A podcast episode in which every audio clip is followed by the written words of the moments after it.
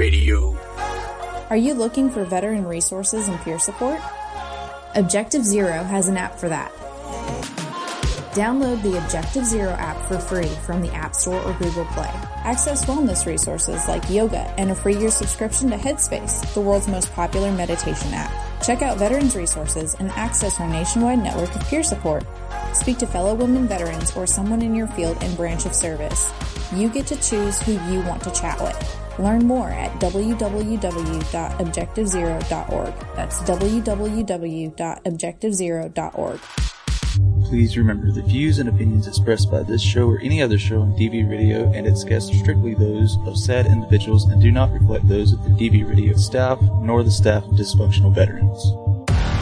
I am the first dick in your ear, Boner Wood, so it's going to be a hard one tonight. Oh, God damn it, Bo, that's just not even fair. This is Barracks Talk. This is inside the nut house now. We got Sergeant War Oh, I just broke out of the rubber room, dog. the. Bacon Man himself, Oink, You are truly putting the D in the B when it comes to DV radio. Mr. Recoil. I prefer to be referred to as belly endowed. and don't know where the fuck Google is. I told you it's my computer, it's not me. That's exactly how I feel. Dude probably had a few too many to drink, you know what I'm saying? 20 bucks is 20 bucks. Can I get a thimble full of Sweet Baby Ray's, please? We don't have it. Saturday's gonna be even more entertaining. Illogical. Oh, we still have the DV radio store for those wondering. Shit's still there. You can buy shit. Mine shit's good, okay? Oh, we haven't even gotten there yet. You fucking got me there already. Love and military barracks talking around this motherfucker. How's your back feeling after that penis reduction? Oh, You're tuned into WDVR on DVRadio.net. Because this is how it is on DV Radio. That is how it is right here on WDVR, DVRadio.net. This is Barracks Talk Live. You're listening to us on podcast on most major podcast platforms where we're hosted at is Podbean. And then you got Spotify and iTunes and all the bullshit out there where the market's so saturated that you can't find a needle in a haystack. Anyway, it is October 21st, 2023. It's my brother's birthday. Happy birthday, Bugs. I love you. He's not listening. He doesn't listen to podcasts. He, he doesn't even come see me anymore. And, and we live in the same house. Anyway, up in the, the warm ass state of Alaska, it's the pig man himself. It's Oink. Good evening, DV family. That's right. It's a balmy 28 degrees up here in Alaska. Man, We are, short- we are almost sweating our balls off. I, I- almost. you got the shorts out, the suntan lotion, the bikinis. Oh yeah. Oh The- yeah. The thong is on, brother. Rocking The- that thong. The yellow polka dot bikini. you got that leopard thong though, right? You got, you got Well, I got the fur. It's the fur, you know. Oh, Beaver shit. pelt.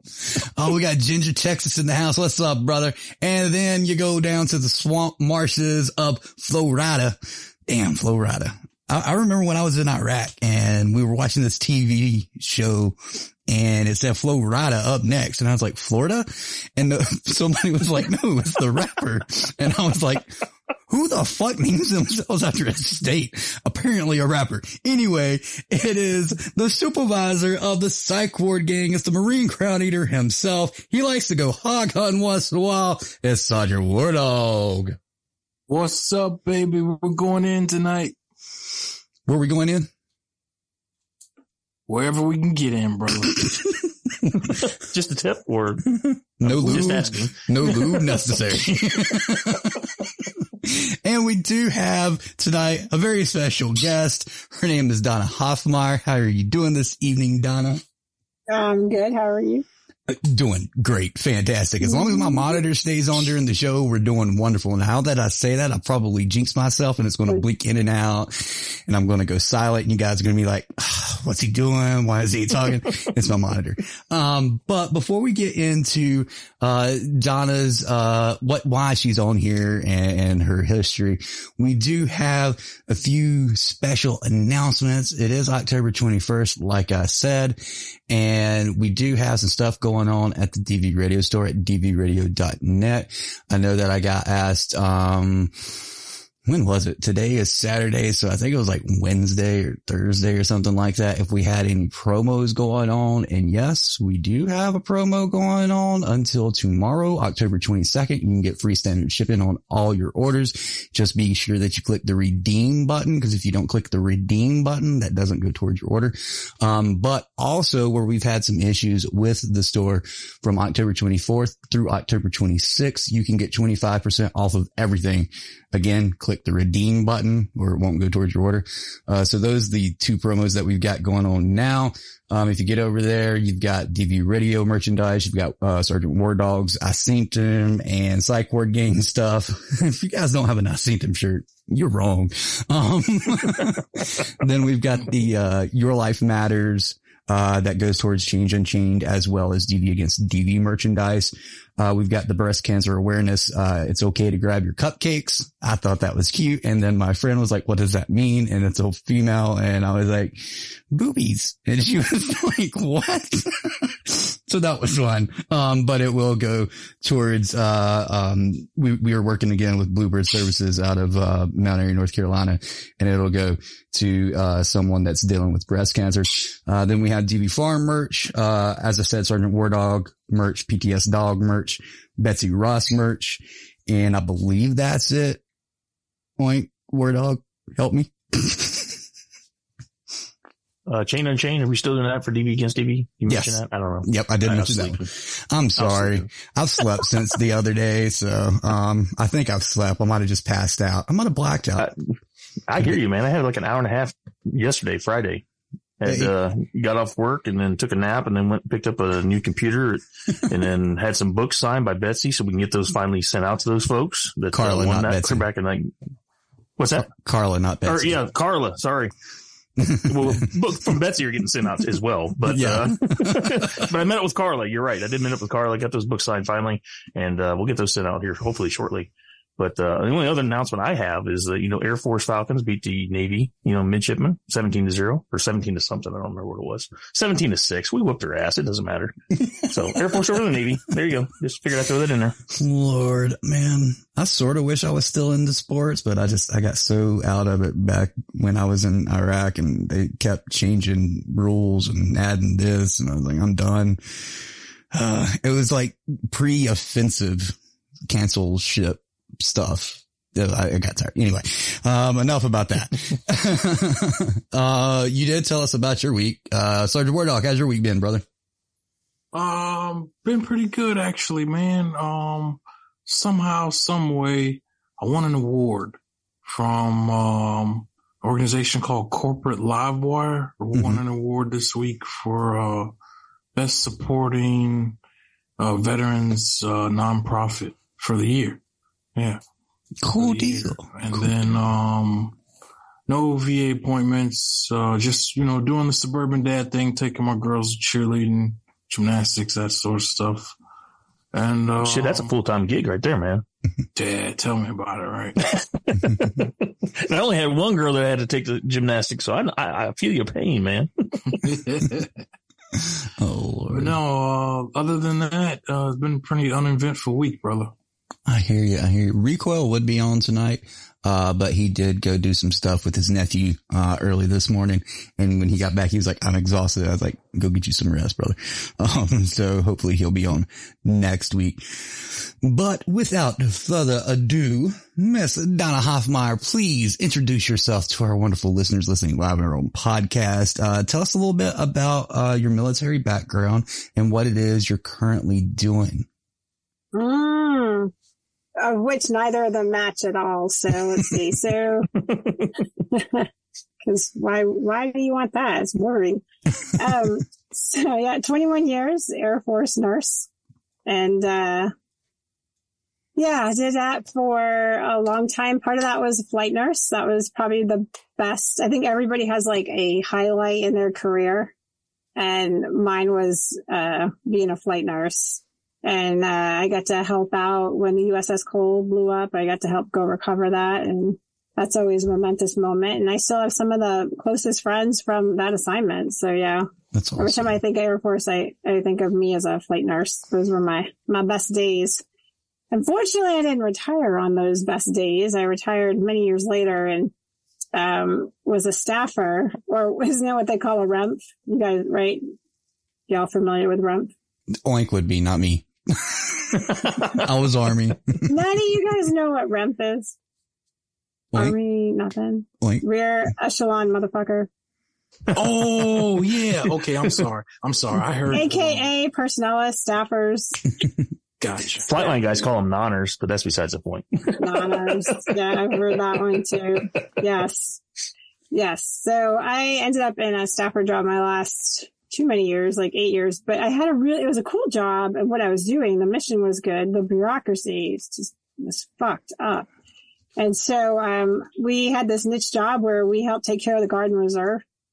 And if they got injured, um, a lot of times they'd end up home. So if they got injured in military orders and then they come off orders, the military's like, well, we can't help you. You're not on orders. Sorry. Mhm. Um, so somebody got wise and developed a program called MedCon. And we got to take care of every guard and reserve base in the U.S. and Guam and Puerto Rico and Hawaii and Alaska and everywhere. Um, and help them get their medical care. So either A, they could get back to duty or B, we could medically retire them. Uh, before you go any further, I got to say that was one of the greatest things they done for Guard and Reserve because it's a really overlooked part of the military because people just believe, oh, they're weekend warriors. They don't do nothing. But Yeah. what happens when you have a disaster in this country, a hurricane or, you know, Mhm. a fire or whatever? It's, it's your Guard and Reserve that go in first. They are the ones that take care of all this. And they're so overlooked. It's not even funny. Hell, I was in the National Guard and we were 10 months straight in Iraq. I mean, that was my only deployment, granted, but 10 months is not easy, um, for a lot of No. people. Um, it was for me because I just seen it as like a mini vacation, uh, from the bullshit that I had to deal with at home because I was going through a lot of stuff, uh, family and all that. But Right. that's, I, I think that was one of the big, um, a, I, I don't know what term to use for that. That was a, a huge accomplishment in my opinion for Guard and Reserve. Um, but anyway, back to your story. Sorry. But it's true. No, no, you're, I mean, you're on the money. And it, the thing people don't understand is, you know, when people are like, oh, you're doing the Guard and Reserve, it's just one week in a month, two weeks a year. And I'm like, yeah. And then we got to do everything the active duty does. We got to keep Mhm. up all the same computer training, the training training. I mean, I was a readiness officer when I was in the reserves for uh, actually for a couple of years. And I mean, I didn't work one weekend a month. I worked Yeah. like three days a week and one weekend a month. Yeah, I was asked, crazy. I, I'm, I'm asked all the time, what would I be doing right now if I didn't have what's going on with me going on? And I was like, either I would be sitting in an office in the armory or I would be at headquarters in the DFAC because I was a cook. And I was like, that, that would be the only two things I'd be doing because I'd have turned it into a career because I loved it. I loved the camaraderie. And I don't think people understand that either. That's a, that's a bis, a big misconception is, oh, you just, you like the adrenaline rush. I, I like adrenaline rush, but I don't want to Yeah, sit we there all and kill do, people but- all the time, right? Like that's not my, that's not what I want to do. you don't but when you're adrenaline rush like you know when we did um you know like well i'll just use the uss cole as the example when we did that i mean we, we were calling people off a leave to come launch us hmm we were leaving at two in the morning like we were we were called in at midnight to do a mission to take off at but I, I guess it was some ungodly hour Yeah. to fly a bazillion hours go get these guys come back you know and you know what it wasn't me doing it it wasn't that other guy doing it. It was all of us doing it. So, Mhm. you know, when the adrenaline rushing is coming, it's not coming by ourselves. We're Yeah. not just by ourselves in this moment. We're there with a lot of other people that we have to rely on. hmm And, and people don't get that, you know, like that camaraderie comes with that adrenaline rush too, right? You've got to lean on each other. I mean, there were people that on a day to day basis, in personal life, like I didn't resonate with them. I'm just like, hmm, Mhm. you know, you're not my style. But when shit was going downhill and I'm getting told by, you know, the liaison Yemen, uh, gotta get out of our country. I'm like, yeah, yeah, we'll be on that. I, I just gotta triage these guys. No, now put them in your plane and go. I'm like, oh shit. So the person that I wasn't overly fond of, I'm just like, dude, we gotta go. Let's, let's config. Let's go. And they're like, yep, yep, got it. You know, we put all that shit aside and we just get Mhm. it done. Yeah, exactly. A lot of people don't really. You know, Yeah. another part of the adrenaline rush is doing a hundred things at once, right? Cause I'll tell you right now, um, I don't have one thing happening right now. I've probably got 15 projects going on and then my mind has 30 more going on. Um, we had Black Rambo on last week, and like I was telling you during the pre-show, and he's the same way. Like he had, he, and I hate the word bored. I don't know what other term to use, but he gets bored easily. So he has to move on to another thing and another thing and another thing. And it's the same way, I think, for a lot of veterans or quote unquote prior service, you know, we have a hundred thousand things going on at any given time. So Yeah. Uh, Actually, it's, that's kind of what happened to me when I got out, when I, I retired, was during COVID. mhm. And so I, I came back from uh, spring break with the kids. I remember it was March 16th, day before my birthday. And, and I went to work and I was, I was amazingly, I wasn't feeling very well. I'm like, ah, I just kind of feel malaise. And one of the guys I was working with, he's like, ah, just go home. He's like, come back in a couple days, you know, get some rest. I'm like, all right. That was the last day I put the uniform on. I didn't know I was going to be that way, but I walked out the door March 16th. I never put the uniform back on. I didn't retire until September 30th wow.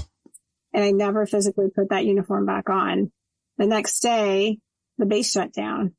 And now I'm looking at my husband who he's retired military, but he was working at that time. He was working in GS.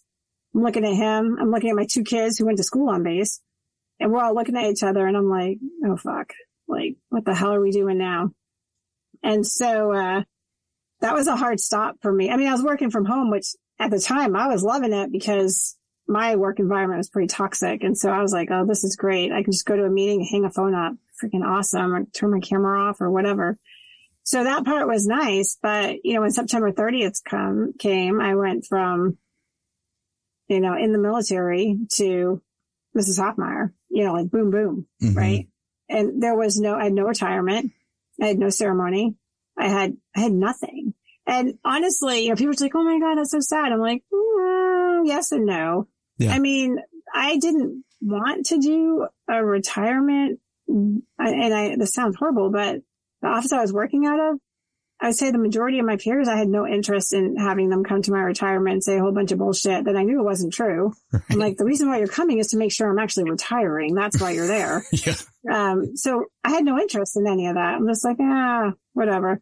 But I had, um, put together a party off base, brought in the people I wanted. I had music. Everything was very much intentional. And the year before, um, a buddy of mine was killed in a car accident, head on collision, and he was one of our workmates. And, you know, that took a toll on all of us, right? And so we're all trying to deal with that. And then boom, I'm going into retirement. So it was my way of like saying thank you to my family and giving back and kind of honoring him and kind of like this whole thing. When I had to cancel that one, that sucked. That's what Hmm. really sucked for me because that was something that I planned. It was very intention and, you know, filled and I was bringing the people in I wanted to. So that was hard. But, you know, October 1st, I was like, Donna Hoffmeyer, I didn't even get a phone call. I didn't even get a phone call like, congratulations, you're retired. Nothing. Like, not even my parents. like, Yeah. nobody.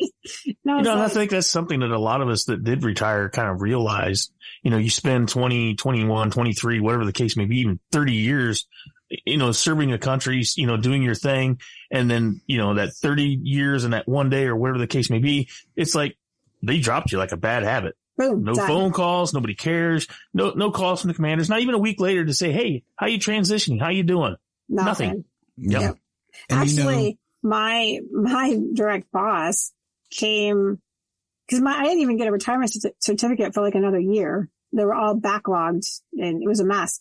But, um, my boss came to my house and read off my, uh, certificate and then my medal.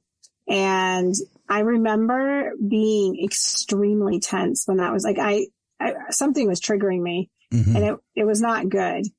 And, uh, I don't know if I was processing or what. All I know is like when she Hmm. did all that, then she started talking to me about stuff.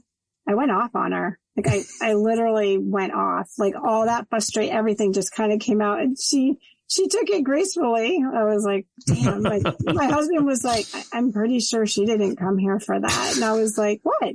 Like I didn't even realize I had just literally blown off, like lost my, I, I really just went off. hmm So yeah, that wasn't, that was not one of my finer moments in life, but, um, is what it is. Um, and so yeah, I, I just kind of lost my cookies at that point. And then I just crashed. I mean, I, I was not, people are like, Oh, what are you doing? And I'm like, Oh, I'm painting rocks. And they're just like, ha ha, they're laughing. They're like, no, really, what are you doing? I'm like, I'm painting rocks. Like, what? And I'm like, and I'm doing that masochistic, sadistic bedazzle thing. Did you ever see those, those little, like that you lay them out and they have those beads that you're supposed to stick Yep. to the specific dots and they're so tiny that you can't even see it with a magnifying glass kind of thing. Yeah, it's almost So like my colored by numbers, one. but it's colored by bead numbers. Dude, this thing, I couldn't even see the damn thing. I was like, what does that say? And, and I would be doing that and I would just get so frustrated with it and I would just be sticking them on and then I, oh God. And I was like, why am I doing this? This sucks. And, and I did, I lived in that for like six months and a friend of mine who worked a lot with, um, meditation, she worked with people with meditation and, uh, and she said to me, she's like, uh, she goes, you're, you're angry, you know, and you need to get through this. And I'm like, okay. And so I did it. I did it through meditation and for six straight months and two straight months, I cried every time I meditated. I cried and I, and I'm not a crier. Like my husband might have seen me twice in like 20 years. And I'm like, Hey, I keep crying. Like, I don't know why. Like, what is this? She's like, just keep doing it. You're fine. I'm like, how long has it been going for? She's like, when it's done, two months. I was like, holy shit. They're just processing all Yeah. of it, you know, whole career, processing all the bullshit, et cetera, et cetera. It's funny because I, I. I'm almost on the same boat, except I got medicaled out. Um, I came, we came back in February. Um, and then I think it was that September of 2010. I had to get an emergency colonoscopy, found out that I'm, you know, diagnosed with Crohn's and I had my last drill in December of 2010. And then I think January of 2011 is when Ken passed away. And then November, I get the, Hey, the medical board says you're done. And I was just like, huh. And I just got a sheet of paper in the mail. Like that was a, you know, um, and it's not that my unit didn't reach out, but at the same time, I did feel something uh, I guess negative, I guess missing when that happened. You know, I didn't, I didn't get to say, see you bye or I love you guys or anything. Cause that was, uh, honestly, that was, that's probably the best unit by far that I know of. Um, because they all cared about each other. They helped us when we were really bad in a, in a really bad financial spot and stuff like that. So I, I think there was some animosity towards the fact that I didn't get to say, you know, I, I'm not coming back or anything like that. And like you said, I put that uniform on the last time, didn't know that it wouldn't be the last time. And then get a sheet of paper saying the medical board sees you unfit to continue your service or, or whatever that paragraph and a half says, and then it's signed.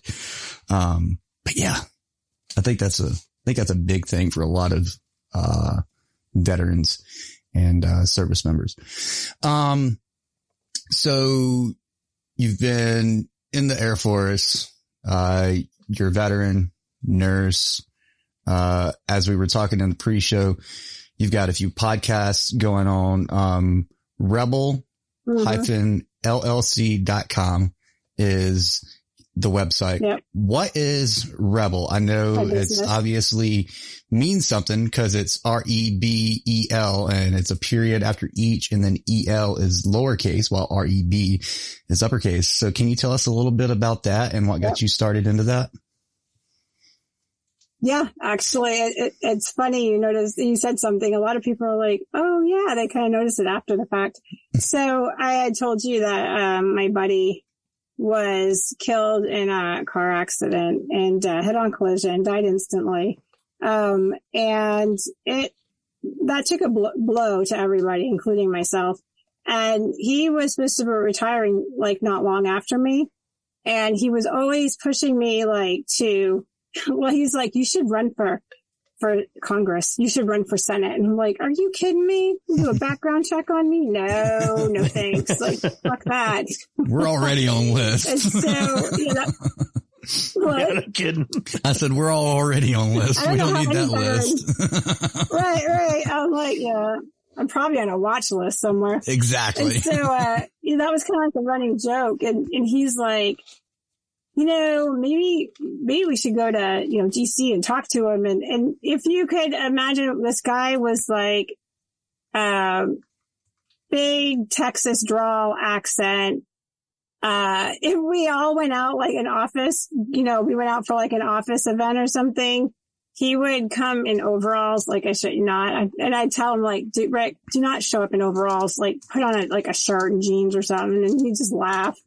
Um, and so he was just real Southern, at least you thought he was. He's actually from Pennsylvania, but he took on the whole Texas persona and, but he was ridiculously intelligent. He, policy, oh my God, backwards and forwards.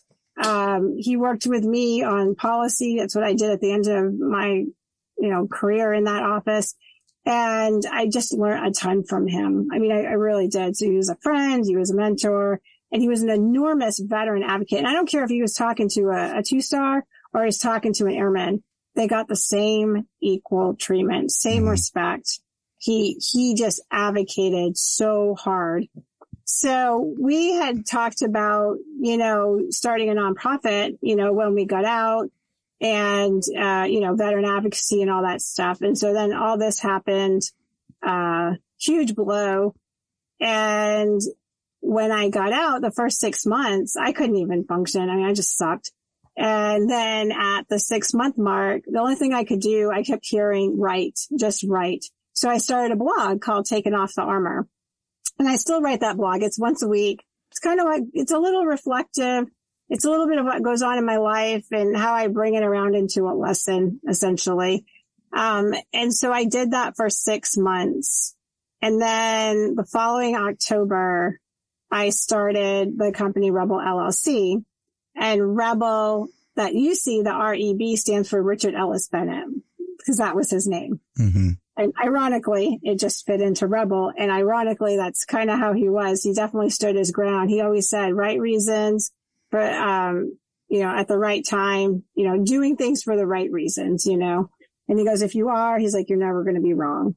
And so I did. I started Rebel LLC, and which initially was going to be veteran coaching and it's still coaching. That's part of it.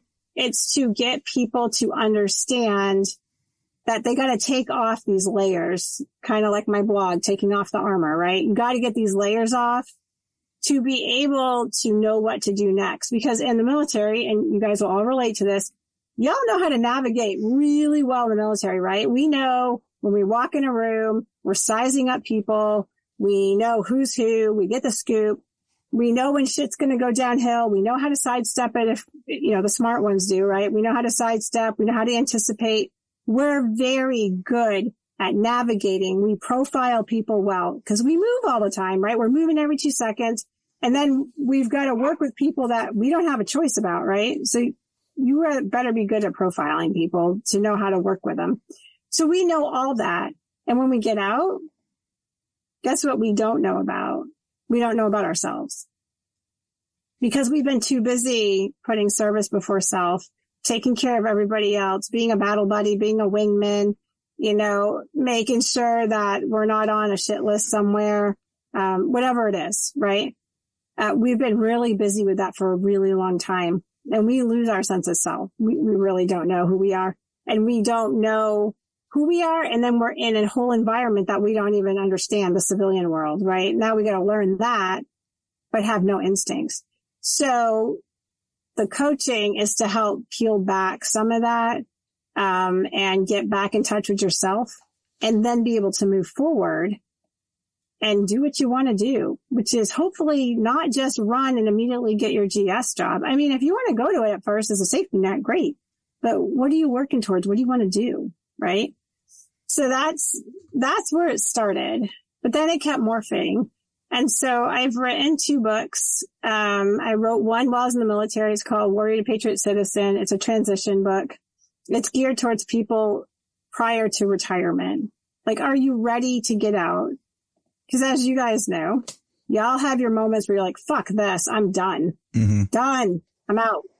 And then something, you know, for me, my two little kids come running up to me and I'm like, okay, maybe I'm not done quite yet. I gotta, gotta take care of these guys, right? So we've all had those moments, but if you hit that moment and say, no, really, I am done. This is it. Are you ready? And so that's what the book talks about. Like, are you ready? Are you financially ready? Is your shit in order? If you're done, are you making a game plan? And we interviewed a bunch of people and we put all quotes from them in there, their advice. It's not a book of like the world according to us. It was their advice and, and all that. So I did that back in 17 before I retired. And then, um, when the pandemic hit, I wrote a second book. It wasn't intended. I was writing Facebook posts because when the pandemic hit, as y'all know, it was chaos. Like we were having toilet paper crisis. I mean, what the fuck? we're stressing over toilet paper. Like, okay. And we didn't know what was going on, right? It was, we were all blind and I, I am slightly snarky. And so to relieve stress, I would write these posts on Facebook and I would just kind of put what was going on during the day. Cause I think when we talked before the show, we were saying like things happen that people wouldn't even believe are happening. And I think that's what I was doing is documenting this going, we, nobody's going to believe this shit really happens, right? Like this is crazy. We're going to forget about this. So I would do it just for my friends, just to relieve my stress and make them laugh. I, that's all I was doing. So my, uh, my friends would just chuckle and I did it for 86 straight days. And then I'm like, I gotta retire. Like seriously, I, I can't write. I'm writing at one in the morning. Like I gotta retire. And then I stopped writing and my friends are like, Hey, are you, are you going to write any more posts? I'm like, no, I got to retire. And they're like, uh, Donna, we read this at breakfast and we just laugh and laugh. Like it's hilarious. And I'm like, well, good. That, that was the point. So then they were like, you know, you've written a book before. You should write another one. You should write a book. And I was like, write a book on what? This. You, you should make this a book. So I went to my editor. I was like, Hey, I'm getting kind of egged on to do this. I said, what do you think? And he was like, you should do it. He was like, you, you should, you should write it. So I went back and grabbed all 86 posts, had to go hunt them down because I didn't hashtag any of them. now I know the purpose of hashtags and reformatted it and I put them in. It's just a journal type. It's like a day to day thing, you know, day one to day 86. And it was all these posts for 86 straight days. And then my daughter, who was eight going on nine, she was like, mommy, you need pictures. I'm like, all right, draw some pictures. She did. She drew 86 pictures. She actually drew almost 100 because we had to reformat a couple of them. Cause you know, the picture of her holding the banana didn't look like her holding a banana. so we had to, we had to fix that. Kids drawings And are the best. yeah. Bad. I was like, no, she goes, but it's a banana. I like, I know, honey, but like, like thousands of other people have to also know it's a banana. And uh, trust me, they're not going to think it's a banana. We got Marines reading this, sweetie. They need to know exactly what that is. right. They need to understand. Like, I should have had him write banana, Right. not what you think. Mhm. Yeah. So she did, she wrote, it was just, um, simple, you know, stick figure pictures, that kind of thing. And, but we would read each journal day and we'd pick out one thing and she'd draw a picture of it. And, you know, it's from an adult perspective. So I smoothed it a little bit. I took the swear words and put, you know, the dollar signs in there. And, uh, I put a little, um, caveat that although I reference drinking almost every day, I, I promise I wasn't drinking that much, you know, but, uh, Yeah, I made that mistake in my last uh, PHA assessment. I, Oh, I was in train. I was in training mode, and my boss said, "You know, I'm not signing your leave until you uh, get this training done and get your online PHA and all that stuff scheduled." So I'm just clicking through these, you know, typical Air Force slides, right? You know, Oh, death yeah. by power. So I'm just clicking. Then I hop on the online PHA and I'm just clicking. I didn't look at shit. So I go on leave. I come back from leave. I go to my assessment. The lady looks at me and, you know, 7.30 in the morning. She's like, okay, everything looks good here. She goes, but, uh, we do have one area of concern. I'm like, oh, okay. She goes, uh, you self-identified as being an alcoholic. And I'm like, say what? She goes, yeah, every question you, uh, you thought about drinking, you had 30 drinks a day. You did. I'm like, what the hell are you talking about? And she turned the computer screen around and whatever the max was, that's what I clicked on because I was great on everything, right? You know, I'm, I'm, my health is good. I'm feeling great. You also drank a lot. You also thought about drinking. Oh so, so I'm like, oh fuck, here we go. And she goes, yeah. So since you self-identified, you got the three mandatory ADAPT appointments. I'm like, are you fucking kidding me? I'm getting ready to retire. I don't need this shit, you know? She goes, I'm sorry. She goes, maybe you could talk to your first, you know, your first sergeant about it and see about getting out of it. And of course, they're like, no, no, we didn't think you, it was you being self-identified, but, uh, yeah, maybe you'll learn something out of these three classes. I'm like, son of a bitch. So yeah, yeah Did don't you just start clicking through shit.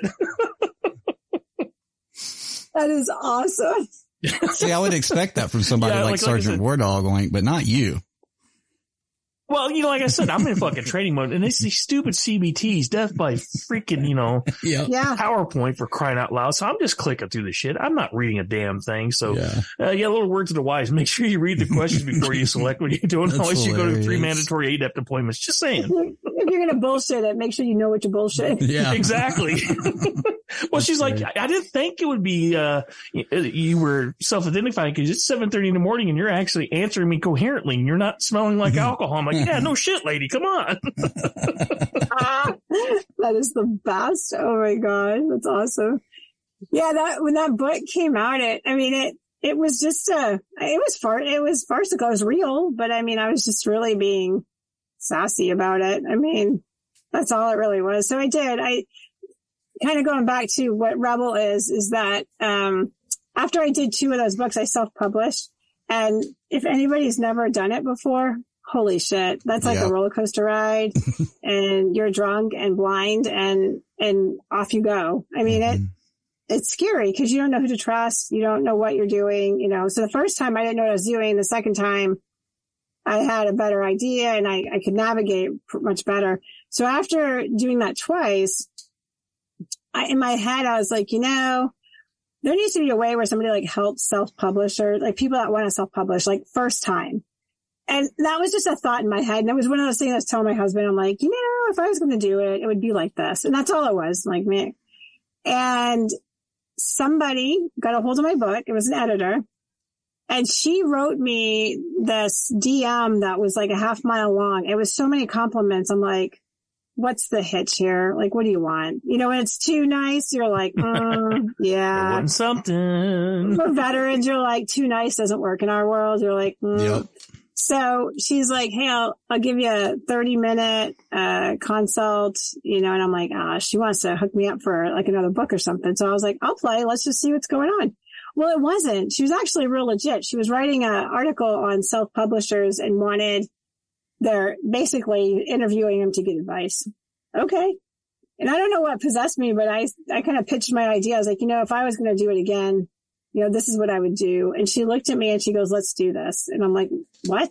She goes, I think you should do the business. And I'm like, okay. So now I have publishing pathfinders, which is a, um, business for people that want to self-publish, but they want to own the whole thing. This isn't like, I want to turn it into people and then they give me a nice book and then off we go. Like, yeah, no, that's crap. This is where people that are like, I want high quality. I want solid editors.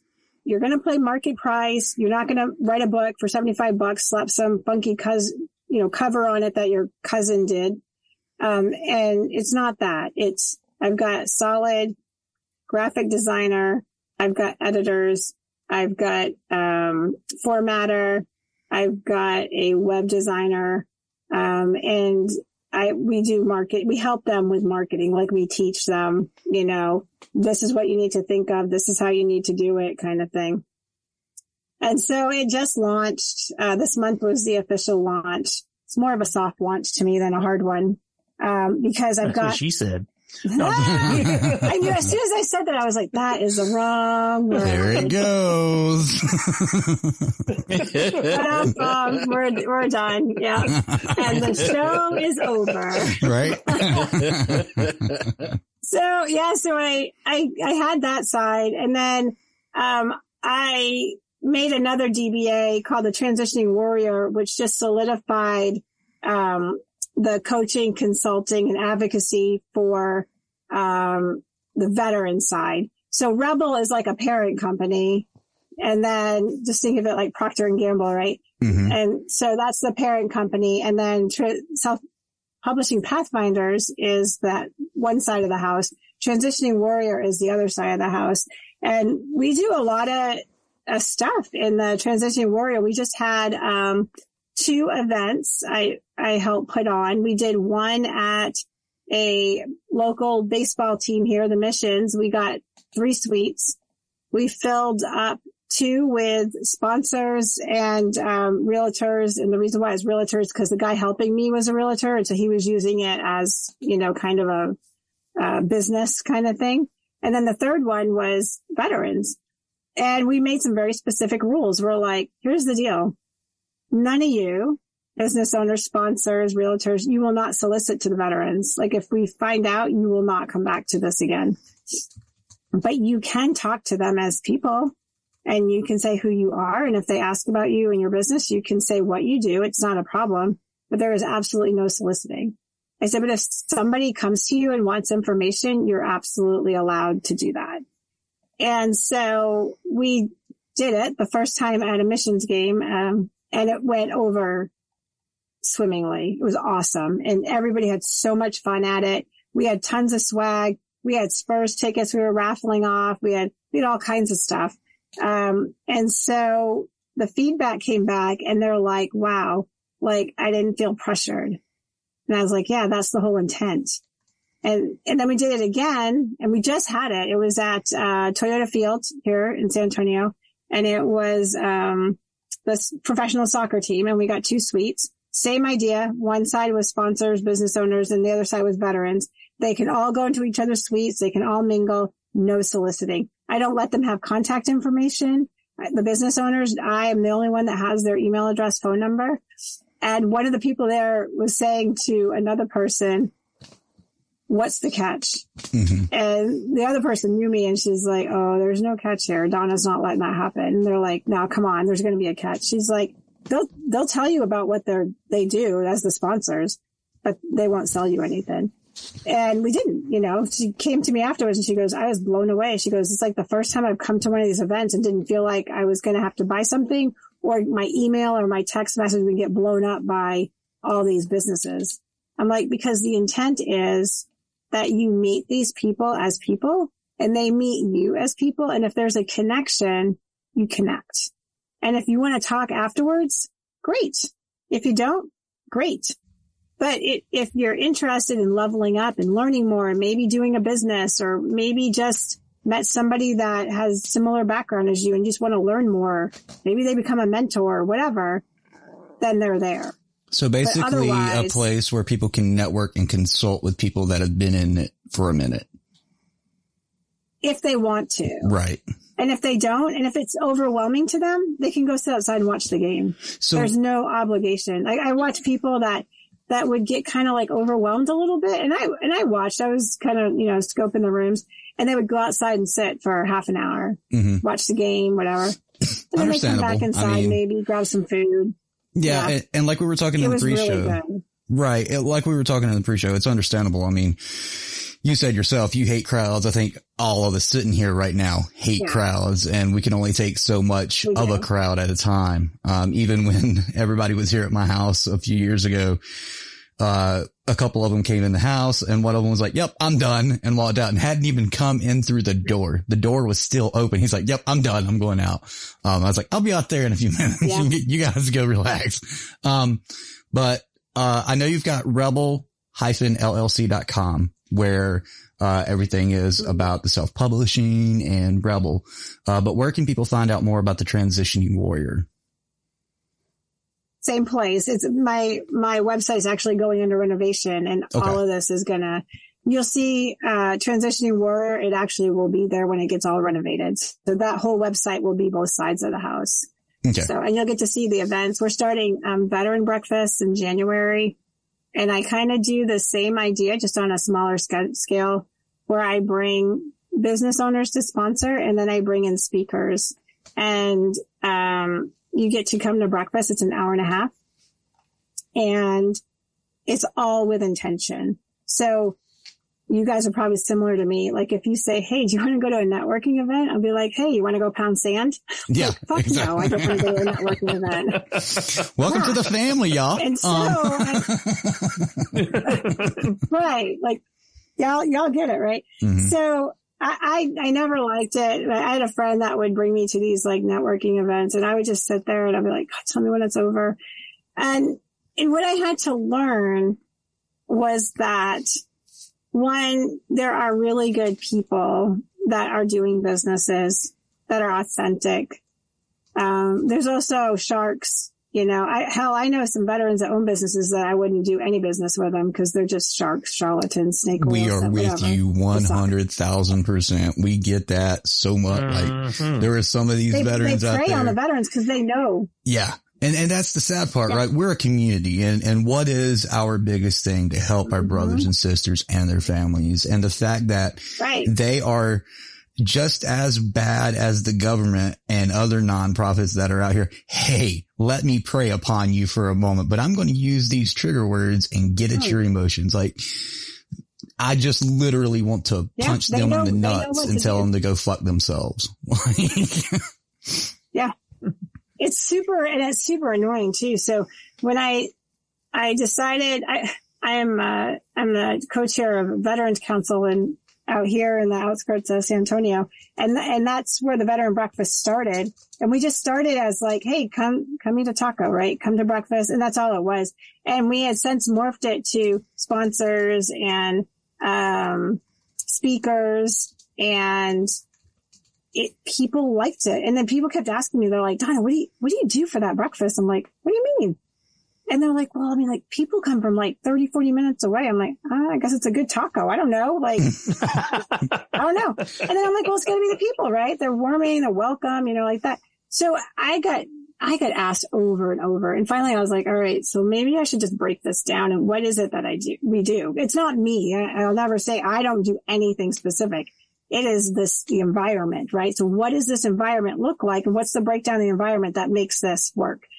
So after I did that and I, I kind of went through it, I just, I had people saying, why aren't you going to start it over here? And of course, you know, San Antonio is massive, right? It's like 2 million with the surrounding area.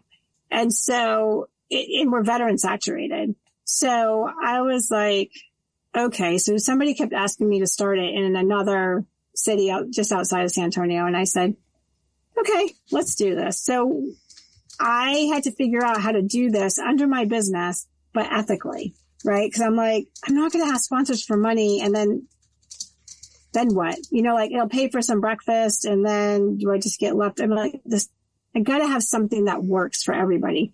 So the way it ends up working is that we have a business come sponsor event. They're allowed to come speak for five, ten minutes about, you know, what they do, their business or whatever topic they want to hit. Doesn't matter. As long as it's a value to the veteran. And then, um, part of their sponsorship. So about 40% of it will go to a nonprofit that I actually partner with. So the nonprofit will be there and it, it'll be like a veteran focused nonprofit and a smaller one because they don't have marketing dollars. So this gives them some direct contact with businesses and veterans and they can be present and, you know, they're talking with people. They get to tell them what the nonprofit is. And then the uh, rest of it goes to pay for portions of the breakfast, depending on what level sponsorship they're at. So it could go anywhere from like 10 or 12 people it covers to up to the whole breakfast, which would be like 30, 35. Um, and then there's just a small portion, I don't know, less than 20% that I use for marketing, you know, promotional, administrative, like that kind of stuff. And it made sense to me. And I was like, this makes sense because now what we're doing is the businesses, because that's what I keep finding. Businesses are like, oh, we want to help. but we don't know what to do. It's like they're window shopping. They see all these veterans sitting on a shelf and they don't know how to help them. Like, I want to, I want to help, but I don't know what to do. Well, hell, I can help you with that. So they get to meet veterans. Veterans get to meet them and they get to smell them out and be like, Hey, that's a good person. And you know how it goes, right? I mean, that's a good person that's running a business. They're going to be loyal followers. And you know that, right? Mm-hmm. And so, you know, here in San Antonio, we have, there's a street that on one corner has Starbucks, on the other corner has Black Rifle, like right side by side. And it's hilarious.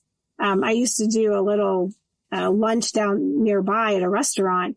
And if we were meeting with people afterwards, all the veterans, they'd be like, Hey, yeah, you want to meet at Black Rifle? Yeah, yeah, yeah, let's go. And the civilians would be like, Oh, do you want to meet at Starbucks? And if they were talking to a veteran, they'd be like, nah, let's go to Black Rifle. Yeah. because we trust the brand because they were veterans, because they've been there, that kind of thing. So the brand gets trusted. So I'm trying to explain to businesses, you, you build trust with these veterans, they will be loyal to you. They'll be loyal to your brand. Um, and so I'm giving everybody the opportunity to meet each other. And then the nonprofits, obviously the businesses get to meet these nonprofits. And if something works there, maybe the business wants to work with the nonprofit, you know, and the nonprofit gets to market themselves to the veterans and hopefully be of service to these veterans. So to me, it's just a huge win-win. Right. Uh, Sergeant WarDawg, I know I've, you know, guided this interview most of the way, uh, but this is your guest. What do you want to, uh, talk to Donna or ask her about? I really was, um, wondering as far as, uh, what made, what opened your eyes to want to, um, create the transitioning warrior? So honestly, it was my, my military time. So my last eight years working with, uh, veteran, well, working with people that were going to be leaving the military.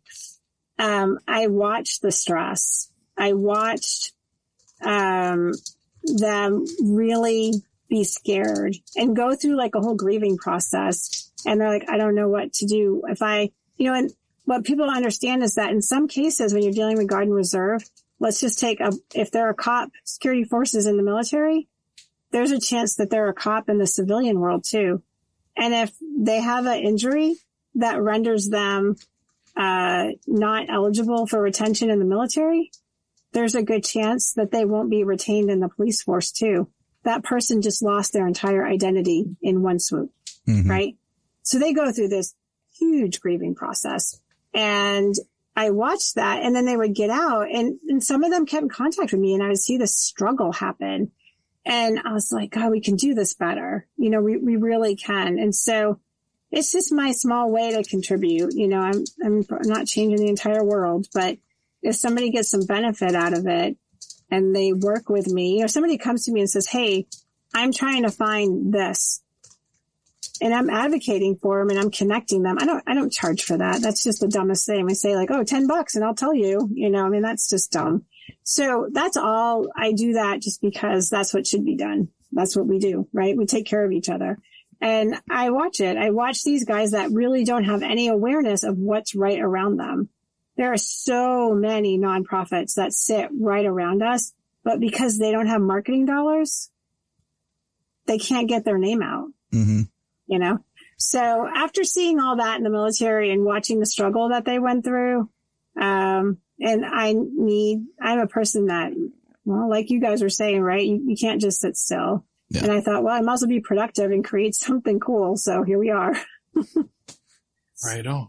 And, um, were you on active duty when you wrote that first book? Uh, yeah, yeah. I was actually oh on AGR. I was, I was, gosh. yeah, I was, um, I was a little crazy to do that, but I did. Yep. How long did that take, if you don't mind me asking? Um, from soup to nuts to get it, uh, written and then, uh, published, printed was two years. That's not bad. No, it would have been a little quicker. The co-author, I, you know, I jumped in. It was, I will tell you, it was a happenstance. This was not like, let's strategically think about this. This, I kid you not. My friend of mine had a Facebook post, something about veterans and her friend wrote, uh, veterans need a new mission when they get out of the military. And I was like, yes, you know, like that totally resonated with me. hmm And I made a comment back. I'm like, yes, you're absolutely right. And he says, call me. Let's talk. I'm like, excuse me. So I did. And the next thing you know, two hours later, I have been convinced to write a book with him. I, I don't advise doing that. Just I'm letting you know, but that's what happened. and so yeah, two years later, it, it came out. I learned a lot. There was a lot of, a lot of pain and, um, holy shit moments and everything else, but it got done. You know, I did it. Yeah, uh, we have a really close, two really close, uh, veteran brothers and sister. Uh, we got Mike Guardia, um, and then we've got Betsy Ross and both of them are, uh, they go through a lot, uh, especially, uh, Betsy cause she has a rent, she has kids, she has job, she has right, she has everything and then some. I think she follows me. I uh, think Bet- she's on my Instagram. Betsy Ross. Author. Yeah. Yep. She doesn't, She yeah. did a phenomenal job of the uh, transitioning out of the military, you know, fictional, it's just fiction, but it's almost like nonfiction because of the situations that they're in is That's so awesome. realistic. Yeah, it's the fight series. It's, it's, it's like I've said, it's realistic fiction. Uh, it, it really Yeah. is. Um, but I remember her and I was talking, uh, I think it was between her first and second book. And, uh, we were talking about publishing and all. And I was like, it is ridiculous the amount of bullshit and hassle that one person to publish a book has to go through. And it is. It really is. Unless you've got a publishing company or somebody that's done it before a couple of times. It's like, it, it's basically Okay. like being thrown into a war, right? And being said, here, here's your gun. Here's your bomb. Yeah. Go do it. like take, take care of the mission. And Yeah. I've, been writing a couple of, uh, books myself and I'm not, I'm trying not to think about the publishing aspect, but at the same time, you have to when you write because, Come talk to me. I'll, Yeah. I'll ease you. um, but you, you really do have to look at the end aspect, right? Because while Mhm. you're writing, you may think, Hey, I'm going to write a 600 page book and it's going to be great. And then you write 600 pages and you go to format it and then you go through the editing process and this, that, and the other. And it gets down to about 350 pages and you're like, oh, hmm this isn't what I wanted. Like, I've seen that a lot Mhm. actually. Um, but sorry, uh, Sergeant WarDawg, did you want to ask anything else or talk to Donna about anything else? Oh, that was primarily it. I, I always wanted to know how she, um, you know, prepped so well for the transition in warrior and what made her want to, you know, um, help veterans in that way. And uh, she answered that, you know, outstanding. Recoil said it last week and I'll say it again. If you haven't noticed, Donna, Sergeant WarDawg is the most humble motherfucker. Um, he don't want to ask questions. He don't, he don't want to, we love you, brother. Um, That's Point. funny. I, I got no questions. Like I said, I've, I've, I'm appreciative of what you're doing and what you're continuing to do. You know, for those that are transitioning, um, I mean, I think that's one of the hardest things for somebody e- either separating from the military or like you and I, you know, or my wife, we, we you know, retired from the military. It's Yeah. just an awkward time for everybody. You know, like you said, you go from structured, you know, environment to where you know what you're doing, what the mission is, how to do it, the whole nine yards. And if you don't, there's, you know, either regulations or, you know, instructions telling you how to, if you don't know how to completely, you're free. Do what you want. And you don't And you're like, what the hell? You don't even Yeah. have identity. Like, you know, people, when I say it, people, people that don't get it, they look at me like I'm, oh, you just like wearing a uniform because it's cool. And I'm like, no, no, that has nothing to do with it. It's, it's not that one. It's nice to not have to pick your clothes out. I will give you that. I'm just Right. like, yeah, I can do that in my sleep. Like that, that was a stressor. I'm like, oh man, I have Yeah. my And, the hair standards now for women. I mean, come on. I don't know if you've seen that recently. Oh, don't even go there. started. oh, get me started. Okay, I will say day to day stuff. I can do like I get the day to day stuff, but I I cannot even look when I see like a senior officer, senior enlisted, anybody doing a formal ceremony and they got a freaking ponytail. I'm sorry, that's my personal opinion. Whatever. Oh, it's the worth. wife is right there with you, a hundred percent.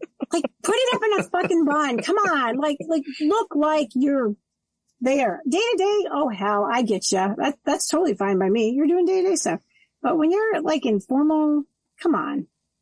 You- You're in a whole nice outfit. You know, you're in your dress and then you got a ponytail slapped together. Not even a nice one. It's just like slapped back there. I'm like, that's great. Justin, wait until we get the man buns approved. Ah! That'll be next. I'm Wait waiting till that for it. happens. I'm waiting for it. I mean, I've been, we got I'm what? We have surprised. tattoos. Yeah. Tattoos are all approved, right? They allow that. Some level of it. hmm Um, now we've got the, the hair, you know, with the women and the ponytails. What's next? Well, the, I mean, the, the full grown beard for men too. I mean, I had a Yeah, fucking with- with leprechaun religion. standing at the fucking front gate the other day. Come on. Yeah. Well, recruitment is so bad right now. I I kid you not. I actually know a recruiter here. And if I call him and say, Hey, I'm doing an event. Do you want to come? Like, would you want to volunteer time? Hell yeah. And he, he did an event that I was putting on. He shows up with, I kid you not, full backpacks, like big, big black, ba- just stuffed with army guard stuff, like just loaded. Then they're like $200 worth of stuff in there and they're giving this away like candy. And I can get, he, he'll come and do whatever. And he's like, you know, I, I'll be there. And I said, you know, if you can recruit my population, you're damn good. Cause like they're all old, you know, we're all like way past, right? And he goes, honestly, he's like, it's a long game. He's like, I get to know them, you know, I hopefully I, I pop in their head and their kids are, you know, hey, maybe I want to go. And then you're like, oh, hey, I'm going to go talk to that recruiter because he was a cool guy. And he, that's what they're doing now. You remember the days where we couldn't get a hold of a recruiter? Like you couldn't find them? Yep. That's not now. They're out. They Mm-hmm. Well, are you know, out. I'm not going to jump into politics. That's, I'm not going to do that. Oh, no. But, no, no, no. but as far as recruiting goes, I think it's a test of the times because every couple of five or 10 years, there is a point where recruiting is high because Yep. the country is together. We support one another. We're Right. I don't want to say gun ho because that's not really the term to use. Um, but, but we're proud patriots, right? We're proud of America. We want to protect it. And then there's a, a five or 10 year span where screw America, screw this, screw that. Yeah. They're bad. I hate them. And then recruiting drops. And if you look at over history, World War One, World War Two. Then there was a, a, a grace period. Then there was the Korean War. Then there was the Vietnam War. Then you had a grace period. Then you had Desert Storm. Then you had the grace period. Then you had 9-11 in Afghanistan. Now we're in the grace period The grace again, right? period. Yep. Yep. So yeah, it's, it's true. uh, I mean, even before that, if you look at it before that, it was sort of the same. I don't know how recruiting numbers was back in the 1800s. I, who knows? Um, but yeah. Right. Uh, I'm sure that they had their ups and downs as well, depending on the state of the country or the colonies, depending on which era we're talking about. You know, I don't know if this is if this is different part of it or not, but what I I hear because you know I'm around a lot of veterans, I've heard this numerous times. Like we're starting to lose legacy. Yeah. Like I'm hearing people say, "I I wouldn't want them to go in this military." Nope. Mhm. I'm, Well- I'm not telling my kids to go in. Nope. I'm I, like, you know, there is a lot of people that have asked me, Hey, I want to join because blah, blah, blah. And I'm like, no, you don't because they don't want to join for the right reasons. right? That's, that's my point. And I don't want people to expect one thing and get uh, this shit end of the stick. Cause a lot of us did get the shit on end of the stick and we, we got the Mhm. proof to prove it. Um, but there are so many good things that come out of the military too, as long as the military doesn't bend to the bullshit of the generation like right now, right? Like the Mhm. ponytails and the man buns and the uh, Prince Alberts, as they said in chat, which I actually had a guy that had a Prince Albert. Um, not gonna lie. He tried to show us in the country and I was like, dude, keep that stuff in your pants and we don't need to see that shit. But I think there is a give and take with the military, just like there's a give and take with public, right? You got to Yeah. give a little bit and then you got to take a little bit. But the point where I think some of the military is at where you can't, you know, demean them or call them names or it's a UCMJ. I'm going to tell you right now, if I'm taking you to war, I want you to basically be able to take some shit and then some. I don't want you Yeah. to be able to sit there and somebody say something bad about your sister and then you cry and give them all the secrets. Like, nah, you, you're, you're not war material. Um, but it's true too that we are losing a bit of the legacy where there are people, you do not need to join the military because, and I think that's the sad part because if we don't have a military, all we have to rely on is the leadership and the local military, i.e. Guard and Reserve. And they can Right. only do so much, right? And we really can't rely on leadership of the fucking country. Like I said, I'm not going to jump into politics, but you can't. You really can't. Not That's- right now, not across the board. I mean, this Right. is, yeah. And that's I mean, why we have the military, right? Granted, the Mhm. country leadership tells the military to an extent what to do. The military is the one that at the end of the day says yes or no, right? Right. So- we're executing, yeah. Right. And it's, I think we need to get back to where we were for that eight or 10 year span where we didn't care, care about your religion and your sex and who you had sex with and color and all that, we you were know. too busy. We were too busy. Exactly. You know, we suck in Garrison, right? Mhm. Every branch sucks in Garrison. Oh, yeah. You know, we, do, we do, right? We just can't sort ourselves out. We're all ass and elbows. I mean, it, it, and then we're just, then we're like paying attention to stupid shit that really hmm we don't need to pay attention to. We just need to get it done, you know, but when there's nothing getting done, now we're just getting stupid stuff done. Exactly. Oh, we done a little bit of that. A few golf balls got shot in Iraq. Anyway, um, but we were talking in the pre-show and we were talking about streaming and podcasts and all. You do have a podcast uh, that you do as well. Can you tell people uh, how to listen to that? line. Yep. Beyond the front line is my, uh, podcast that I do with my co-host Jay Johnson. And it's an inform, I call it an information forward podcast. So we bring on all kinds of people that own nonprofits or maybe they're uh, entrepreneurs or maybe they're um, just people with a really cool story. Um, and we just talk and it's coffee talk. You know, we're all set up as a coffee talk. Jay and I talk for a couple minutes, banter, and then we get into conversation. Um, and it's good. It's a good time. And, and, uh, the goal is to get the resources to the veterans, like every angle. We did a series on veteran treatment court because I just happened to stumble across somebody that worked for them. And I'm like, what is that? I had no idea what it was. Well, I work with the veteran treatment court now because of that, you know, so the more we can make people aware, hmm yeah, that's what we do. Podcast about stuff like what we're talking about right now from people like us who've been there and experienced it and, Mhm. and, and know the good side and the bad side.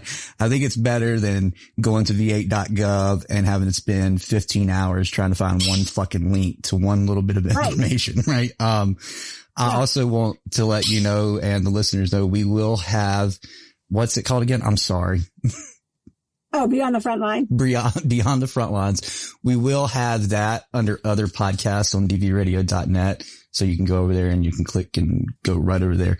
And we'll also add your, uh, Rebel LC, Rebel LLC tongue twisters Say that tonight 10 times. right? Um, and I'll also add that to a DD, uh, DV radio family, uh, link. So you'll be under there Awesome. too. So if anybody wants to come over here, if they're, if, if they are here at dvradio.net and they decided to peruse more than the chat and the radio and podcast, they will see that.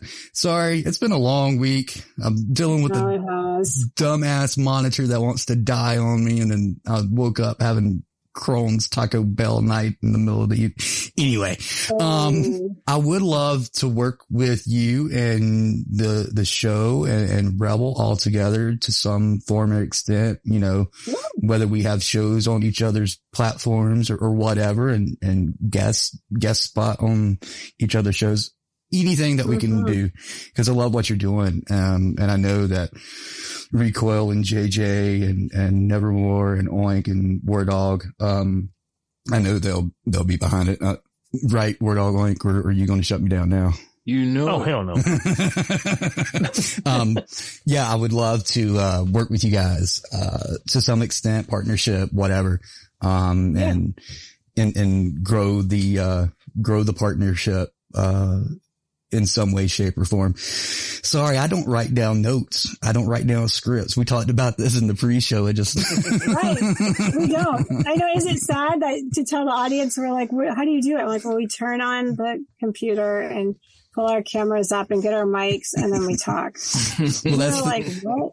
that, I know, and it's a little embarrassing to see that, but that's you're you guys are built like I am, right? Impromptu and and move forward. That's not every podcaster. There's Mhm. many that are super, uh, you know, scripted and they've got it down to a science, and they and that's great. I mean, I, I more power to them, and it works for them, but not for this squirrel brain. yeah, I'm not going to read a teleprompter. I'm sorry. It's not happening. I'm, Nope, I'm not a talking puppet. Um, nope. we won't go down that road, but, um, uh, no, I, I don't mind reading scripts if it's like an advertisement for something that we're doing or, or you know, we're promoting or whatever, but yeah, I've tried doing the script thing. I don't like it. Uh, it's not my, my wheelhouse. I don't know if it, you're like this, but if I'm reading, I can't think. No, I Like, there's can't. I can't. I can't. I, it's either I read it. Matter of fact, like years ago, I had to do this, this webinar. God help me. And I was already like moaning about it. I'm like, I have to do what? And they're like, we're going to do a quarterly webinar and it, it's your turn. And, and, uh, it was me and actually my buddy Rick and he's like, uh, very impromptu. And so I'm like, okay. So I wrote down some notes and they're like, no, you have to like write a script. I'm like, I have to what? Like you have to script it. So like you read it off and I'm like, but what if they ask questions that are not on the scripts? Like, no, you got to do the script. Fuck. I can- Okay. I can So, write a script all day. I, right. So we do this and it's, you know, it's death by PowerPoint, right? Yeah. And we have the script.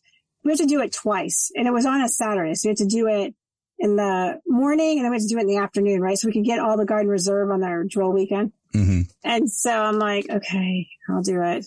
So we do this. Oh, Jesus. The morning session. Sweet baby Jesus. That's all I can say. we sucked so bad. Like at one point, like Rick was like talking over me. I started to say something. He just cut me off. Like I hit mute. And I'm like, what the fuck are you doing? He's like, what? I'm like, I was talking. He goes, you were? I was reading the script. I'm like, oh, fuck. Anyways, we get done. The boss comes in. He sits down and smirks. He goes, well, that sucked. I'm like, yeah. So can we do it our way? And she's like, what way were you doing? it?" I'm like, they told us we had to write a script. I'm like, we're, we're impromptu. We're SMEs. We don't even need this shit. We know it. hmm What you gotta, right? So we ripped that shit up, wrote down some, you know, just topics, went back to it. The second time was like butter, you know, and went smooth. So I'm like, yeah, I am not a script reader. I can't, I just need topics. Just give me topics. I've taught college. I did the same thing. I'm like, just give me the topics. We can talk about it. Yeah, we, uh, we done, I, w- I was young. I was in school still and we were doing the flag folding, ce- uh, ceremony and it was me and my best friend and she had, she read every other line and I read, you know, every line, uh, before and after that. And we knew it by heart, but we had to read it. They wanted us to read it. And that was the hardest, dumbest thing I've ever done in my life because I was perfectly fine reciting it. I could recite it, you know, verbatim, blah, blah, blah, blah, blah, blah, blah. And then you read it in front of people. And I was like, nah, nah, we ain't doing this again. Nah, never again. I've And- never done. I, it's hard. It's, it's like your brain has to switch gears. You know, it has Mhm. to go into a different mode that we're just not attuned to. Like I have to go speak at an event. I don't know, like the first of November. It's it's a book event, and the this lady that's organizing it, it's like, okay, so I just need to get with you so we can go over. You have 11 minutes, and so we can go over your um, presentation. And I'm like, excuse me. Like, what do you mean go over? Do I have to write stuff out? And she goes, well, I just need to know what you're talking about and how it's going to go. And I'm like, okay, but I don't, I don't write stuff out. Like, I know what I need to talk about and you want me to do 11 minutes? No problem. I can just squish it in 11 minutes. hmm And she's like, oh yeah, no, no, no. She's like, you don't have to have it written out. I thought she wanted like a PowerPoint presentation. I'm like, oh my God, please don't make me do this. Like, I'm like, really? She goes, no, no, no, no. I just wanted to know like your story. And I'm like, oh, okay, okay, okay. I can do that. Yeah. Yeah, I was sliding it for a minute. I almost canceled. I'm like, maybe this isn't right because it no. Yep. I can do notes all day long, but as soon as you want me to read a script, nah, I'm done. Nope. We out. Nope. See ya. Bye. I ain't coming If. I'm reading it, that, if I'm reading it, that's all you're getting out of me. Mhm. You're not. There's nothing. It's not animated. It's I will, I will read a storybook to you. That's exactly what you're going to get. Like there, there will be high moments and low moments, but you're going to get monotone for most of it. That's what you're going to get. Charlie. Brown. Wah, Yeah. wah, wah, Yeah. wah, wah, wah. We can't but I think understand. so. I think it goes back to the military too, a little bit, right? Because I don't know, like, I- or maybe it's just how some of our brains work. Like I used to go into meetings and these, these meetings were so stupid. The guy that was our boss was just like a moron. and we would have to go to this, our weekly meeting and it was to talk about the cases, you know, people would bring up, I kid you not, I would see them printing off page after page Excel spreadsheets and then they would tape them together so they could see their whole caseload. and I'm, I'm walking in, me and my other nurse friend, I'm walking in with like a pencil and a notebook just so I have something to doodle on because I'll get bored, right? and I'm text my tech and I'm like, Hey, can you remind me of this?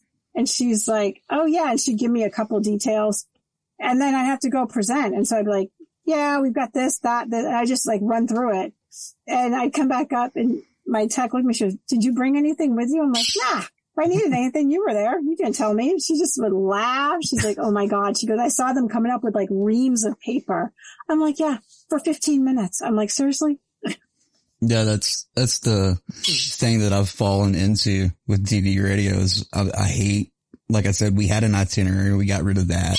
We never had a script. I used to take notes. I don't do that. And there's some times where like I was talking for the, what merchandise we have. There's times I'll go through the list and I'm like, did I get everything? Um, I missed, I feel like I missed something and I didn't, but I feel like I did, but I didn't. Yeah.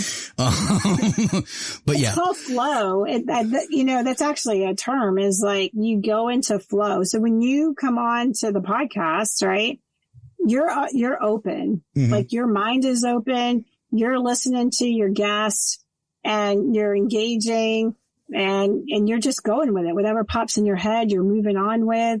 Um, and it's a great thing. I've been in those situations where I've had that happen and, and it happens a lot in the podcast. Like I have to go back and listen to my podcast to know what was said. Cause I'll get off and I'll be like, Oh, did I miss stuff?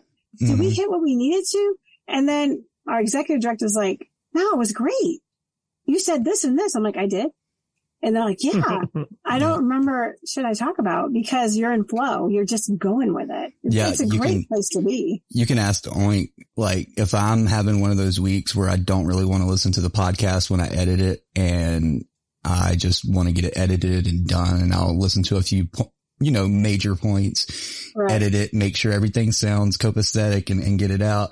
And I'm like, Hey, what did we talk about Saturday? He's like, I don't fucking know. And I'm like, um, well, I guess I've got to listen to this again. and, and it's, it's good and bad, right? Because you want to get Yeah. the podcast out for everybody and you want to know what you, what, but you also want to know exactly what the podcast was about. So you can at least obviously give them a description. But the next time you talk about it, you don't want to forget something you, you talked about Right. right? Those, those, those highlights, those points, like during this episode, I'm sure there's going to be things that I won't remember. And the next time we have you on, you're going to be like, I talked about that last time, you idiot.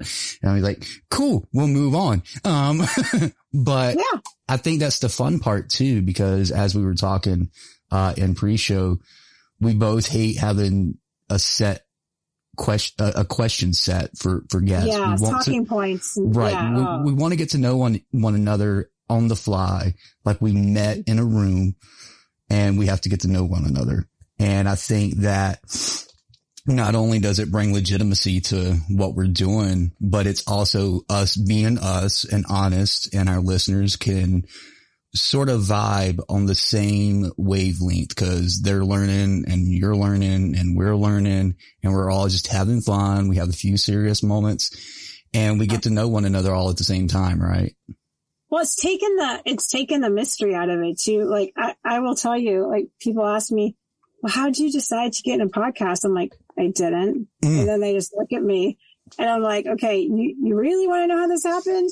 I did not have podcasting on my radar. Like if somebody said, oh, be a, I would have laughed because I don't have a radio voice. At least in my head, I didn't. Um, and so I got asked, it was a couple summers ago. Well, it was like three summers ago. I, out of the blue, this podcast, Coming Home Well, reached out to me and said, Hey, we'd like to interview you for your book. Well, my second book hadn't come out yet. It was in the middle of getting published.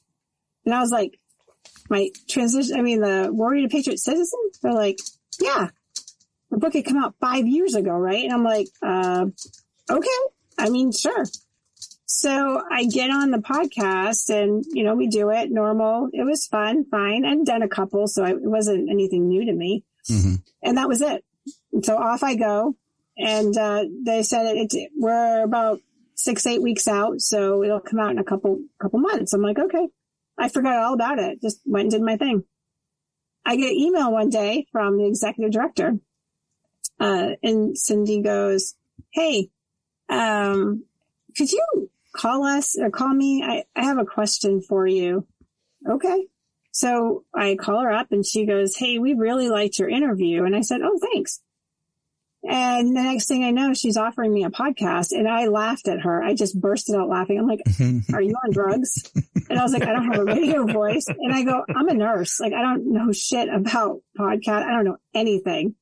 No, really, I, I think you'd be really good. And I'm like, well, I'm flattered, but I really don't know anything about this. So she's very, she's very good at her job, by the way. And so she sweet talked me. And then I said, can I have a co-host? Cause I, I don't like to talk to myself all day. I'm like, I talk to myself enough. Right. She's I like- feel Start that. answering yourself. That's when the medical professionals think, uh, "Mm, a little crazy here.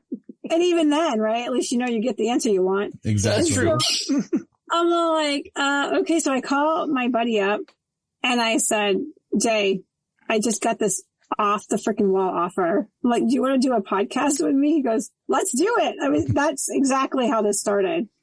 Boom. And then three weeks later, we recorded our first podcast. I didn't know what the fuck I was doing. It's sort of I'm the like- same with me because I won't bore everybody that's listening with this, with the same story. I'll tell you offline, but I, I, DV6 was about to shut down DV radio and I was like, nah, man, these people need it. And he was like, well, who's going to do it? I was like, I'll do it. I don't know shit, but I'll do it.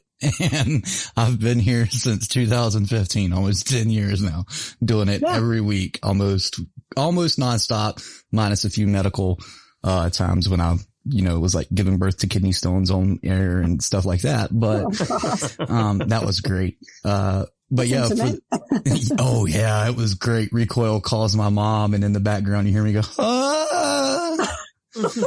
Cause it was a bad kidney stone. Like it was one of those I couldn't pass. And yeah, it, I had to get lithotripsy for that one. But yeah, um, it, it was almost the same thing. And I've always been big on the back end of entertainment, editing, graphic design, video editing, stuff like that.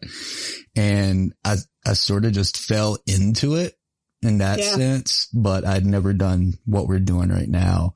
And I've always I loved, didn't even know that. I knew like I can hit play. Mhm. I didn't know. I don't. I don't do the editing. I'm. I'm. I don't really have an interest in it. They do that for us, and that's what they offer. They're like, you just got to do content, and I'm like, and and she goes, that's it. And then showed us how to do it, and you know, since then I've leveled up. I have a mixer and I have headphones. I don't have it right now. I just got my simple microphone, but I've got like a fancy. I've got all that crap, and um, I just learned. And now we're in the middle of uh, getting ready to do a radio stream. hmm I think you and I talked about that pre-show and I'm Yeah. just like, okay, we got to do what? I'm sitting in these meetings and I'm like, Jesus, you know, there's, there's some level of imposter syndrome because I'm like, I'm a nurse. Like, Yeah. what the fuck am I doing? And I'm like, oh, whatever, you know, and I think if anything, I hope the audience can take away is like, don't let anything define you. Yep. I, I actually think in, in all honesty, why I see veterans struggle, some of them, and, and this is an assumption. I'm not saying this is the actual reason, but when they don't have closure and they are defined by their service and only defined by their service, um, it's a huge struggle to come out and figure out what else. Yeah. I mean, I've always been the person like, I've always done a little of everything, you know, like I've been a nurse for 30 years and, and that is my biggest part of my life. I, do I do nursing now? No, I don't. I, I don't want another boss again, to be honest. I want to do my own thing and I like to create. And so here I am just making hardly any money and having a blast doing it, you know, meeting tons of people like you guys. Oh yeah. Thank God for pension. Jeez Louise. Right. you know, that's, that's at least putting the food on the table. But I just want the audience to get that. I want them to understand like, you don't have to only be defined by your service. I mean, that is, was a big part of my life. And when people ask me, like, you know, what did I do? And I tell them, you know, I was a nurse in the military and they're like, Oh, heck. I'm like, yeah, I know you probably wouldn't think that, but I was, you know. Yeah. Don't Um, be a super vet. yeah, well, yeah, exactly. Don't be, and you know, I'm, I'm going to stereotype, but I am telling you, the people that didn't get to serve for the time that they wanted to are the ones that are covered head to toe Yeah. with the gear. They've got the hat and the pins and they're in the every freaking thing that, and I'm not knocking it. I mean, if that works for you, please. I mean, by all means, but when you haven't had a closure or when you've had the closure, you can say, Hey, that was good. I have mm-hmm. really fond moments that I will always hold close to me. Um, but what else? Like, I'm not just a nurse, you Mhm. know, I, now I've got podcasting behind me and now I've, you know, I'm an entrepreneur and I'm an author and, you know, people look at me like I'm kind of crazy and I'm just like, but life's too short. Yeah. Like really? Like, what are you waiting for? Like, Mhm. you- you don't need permission to just try something and do it. What's I the think- worst that's going to happen? Doesn't work. Yeah, that's one thing I think people overlook, especially in this day and time. You can do just about anything. At least try just about anything at least once. If you don't like it, move on to the next thing. If you Yeah. love it, stick with it as long as you feel comfortable with and then move on to the next thing. And a lot of this stuff doesn't take thousands and millions of dollars to do. I mean, you can get a cheap headset and audacity, record a podcast, put it up Yeah. somewhere. There's a lot of places that take, uh, make accounts for free for 30 minutes and you can get Mhm. it out there. And if it's Yep. something that people gravitate towards, great. Turn it into a, a, a full-time job. Granted, you're going to hate it in the end. Um, but you know, I think that's another thing too. A lot of veterans are afraid of change, right? Like we hate Oh, yeah. change. We absolutely hate change. I mean, I hate when Facebook or Twitter does something and it's completely different or YouTube. God forbid YouTube has 30 updates in a week. Holy fucking Christ. Oh my God. Like, yeah. Um, so I, I I thought Zoom was bad. yeah, yeah, man. um, but yeah, I think that's another thing that a lot of veterans have a hard time tackling is the change and going back to what you were talking about earlier with transitioning warrior, transitioning Mhm. from that mil- military life set, uh, lifestyle and that mindset over to the civilian lifestyle and mindset. You had a chapter in your life. Now you need to start winding down and turn it over, right? Yeah. It's, it's, a, it's a new leaf for, for lack of a better term. You know Um, what? Somebody, when I, when I published the first book, I ended up on a, you know, like a, you know, you doing the launch. And so I was on some podcasts and radio and, you know, whatever. And this, these guys interviewed me. It's probably one of my first podcasts, I think, that I got interviewed on. And they were telling me this story. And essentially they were like, one of the guys worked for a big company, um, that worked for the government. And long story short is that he was all eager to get in there and they were working on products that he was familiar with. And they gave him, he was a program, he was a project manager and they gave him a line to work on that was over budget and under production, right? So they're like, you got to fix this. So he did. He was getting in there and he had the flow charts, all this other stuff. He ends up getting uh, let go. HR lets him go because he, as they said, he was a little too passionate the people that he worked with went to HR and were whining because he was like getting in there and doing all this stuff. Like he was overzealous compared to what they were used to. And he ended up getting let go. And it blew my mind because previous to that, I had a buddy of mine that was wanting me to come work for his company and be like a, a case manager or director or something. And I was like, Oh God, no. Like I had no interest. And he goes, I'll even hire you fresh out of the military. I'm like, what does that mean? He's like, I prefer people that have either goes been let go once or left their job once Mhm. before I get them. And I'm like, why? He's like, because they need that seasoning to understand what the civilian world's like first. He's Yeah. like, but I think you'll get it right off. He's like, you're, he goes, I think you're not going to have a problem. And I was like, thank you, I guess. yeah. And I was like, oh, I don't want a boss and I don't want to, I don't want to do that. Like, I don't like those restrictions on me. I spent 21 years with restrictions. Yeah. like, like to be without now. So, but, but a true statement, like people are coming out, they're gung ho, they're going, and two things are happening. They don't know how to turn it down, and the civilian world doesn't know how to help transition that. Mhm. So now big companies have all these veteran programs, veteran pathways, veteran this, veteran that to help them, uh, or maybe indoctrinate them into their culture Yeah. you know, cause really that's what you have to do, right? You have to, we got indoctrinated into the military, right? So they have to now get indoctrinated into a new culture and they help them because they were identifying that the veterans weren't being super successful. Yeah. Um, and that blew my mind. I was like, Oh my God, that's a real thing. I was like, yeah, Yep. Well, you know, the funny thing was, is when I was doing college a few years ago, you know, we're talking about hiring veterans. There's almost a negativity around it because of, oh, they suffer from PTSD. Yes, they, they got all these veterans appointments. They'll never Mhm. be on the job. At the, you know, you can't count on them. And I'm like, who the fuck are you talking to? These are the most loyal people I know. You know, that if you give them, you know, the time, the training or whatever the case they need, the tools, they were going to be your most loyal and dedicated employee, period. Yep. they were. But it- like it's, yeah. And, and the- problem was, like I said, there was just this negativity when I was doing my college research. I'm like, who the fuck is writing this shit? Because I, I couldn't believe it. There was just a negativity, a tone towards it. I was like, I can't believe it. And if there is an incident that happens, it, it is, that's not the standard. You know, like everybody goes through hard times, right? I mean, you know, y'all get alcoholics in the civilian world that are functioning and doing their job, Yep. you know, and then they're having bad days and, you know, I mean, shit happens to all of us. You know, we, we relate this trauma. You know, oh, military and they have trauma. Well, no shit. None of us get out without it. We all do. Yeah. It's what we do with it afterwards. So you can either be constructive and help us or you can be destructive to it. You know, we're not gonna, we're not gonna fare well if you're gonna be asses to us.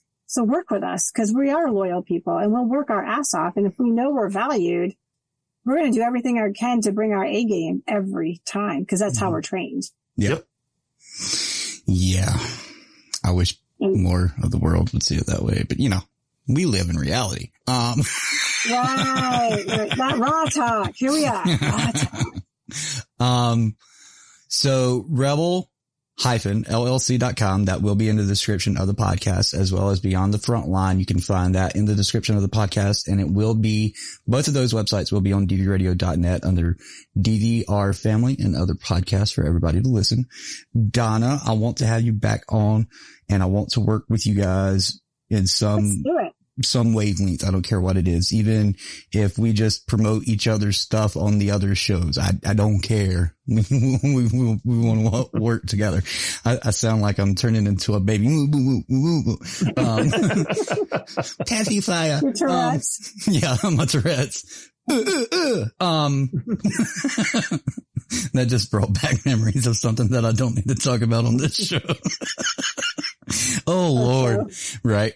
Um, but, uh, is there anything that you'd like to say to our listeners live or on podcast? And then we'll, uh, do Oink and WarDawg. We'll end the show. But if you'll stay on after the show, we'll talk a, a few minutes. Yeah. No, I think the biggest thing is, um, for the audience is just get out there, find if they can find a veteran that they trust, because this is how I did it. My buddy was, had been a veteran for seven, eight years. He's an entrepreneur and I trusted him. I trusted that he had my back and he wasn't going to lead me into places where like I didn't need to be, you know, like with people that were not authentic. And I trusted the people that he trusted. And eventually that led to my network and which he's part of, you know, and it, that quote unquote networking wasn't so scary anymore because I have a group of people that I work with now that I know are not going to screw me. They mm-hmm. have my back. And it took me a couple years. Like, don't think that shit's overnight because it's not, but baby steps and I did it. And so that's what I offer the audience is like, find your person that has your six, right? And, and trust them. And if, if they're doing you right, you know, trust the people that they trust and, and you'll build, you know, and eventually you'll get a sixth sense for yourself. You know, I've smelled out a couple people that I'm like, yeah, no, no thanks. Yep. And remember that you can say no now. This isn't the military anymore. And when somebody's, you don't have a good feel on them, don't just walk. You don't have to be rude. You don't have to say anything. You should be like, oh, have a great day. You don't have to re-engage again. Simple as that. I'll roll instead of walk. Thank you. Um. well, you just get right on and roll then. Right. um, so Sergeant WarDawg, Oink, this is your time to say last words to Donna and as well as our listeners listening live on podcast. Mr. WarDawg. Uh, Donna, I really like to uh, appreciate or thank you for coming on. This, I knew that this would be a very good, uh, uh, uh connection between you and uh, our hosts and it, it's just uh, manifested and proven itself. So I really appreciate you coming on. for the listeners, yes, I do joke about the psych ward gang quite often, but in all seriousness, that is our way of representing mental health in the military community. If you happen to run into any type of mental health crisis, please do not be ashamed nor afraid, as I wasn't, to dial 988 and choose option one. Again, just as I wasn't and I needed to do personally, do not be ashamed nor afraid to dial 988 and choose option one. Have a great week. Salute.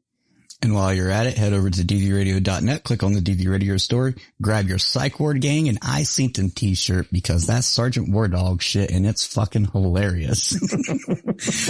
Oink, over to you, brother.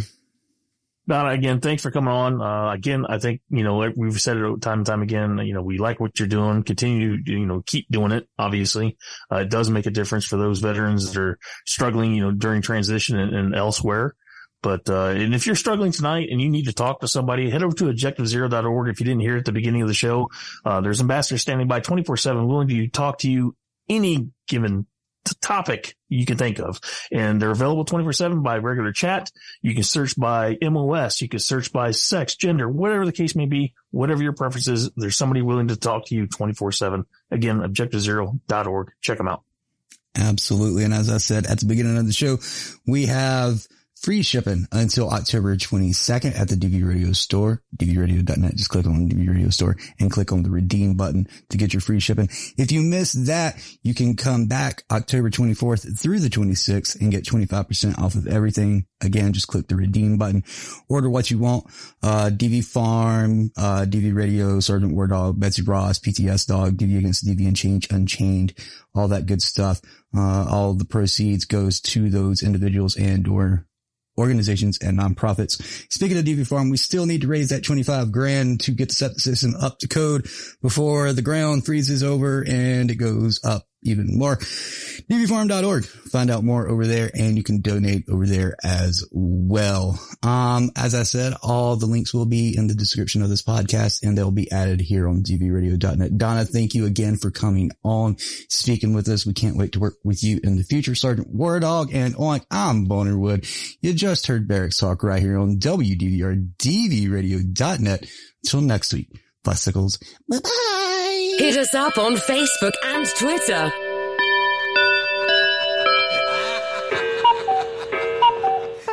That's all, folks. Goodbye, motherfucker!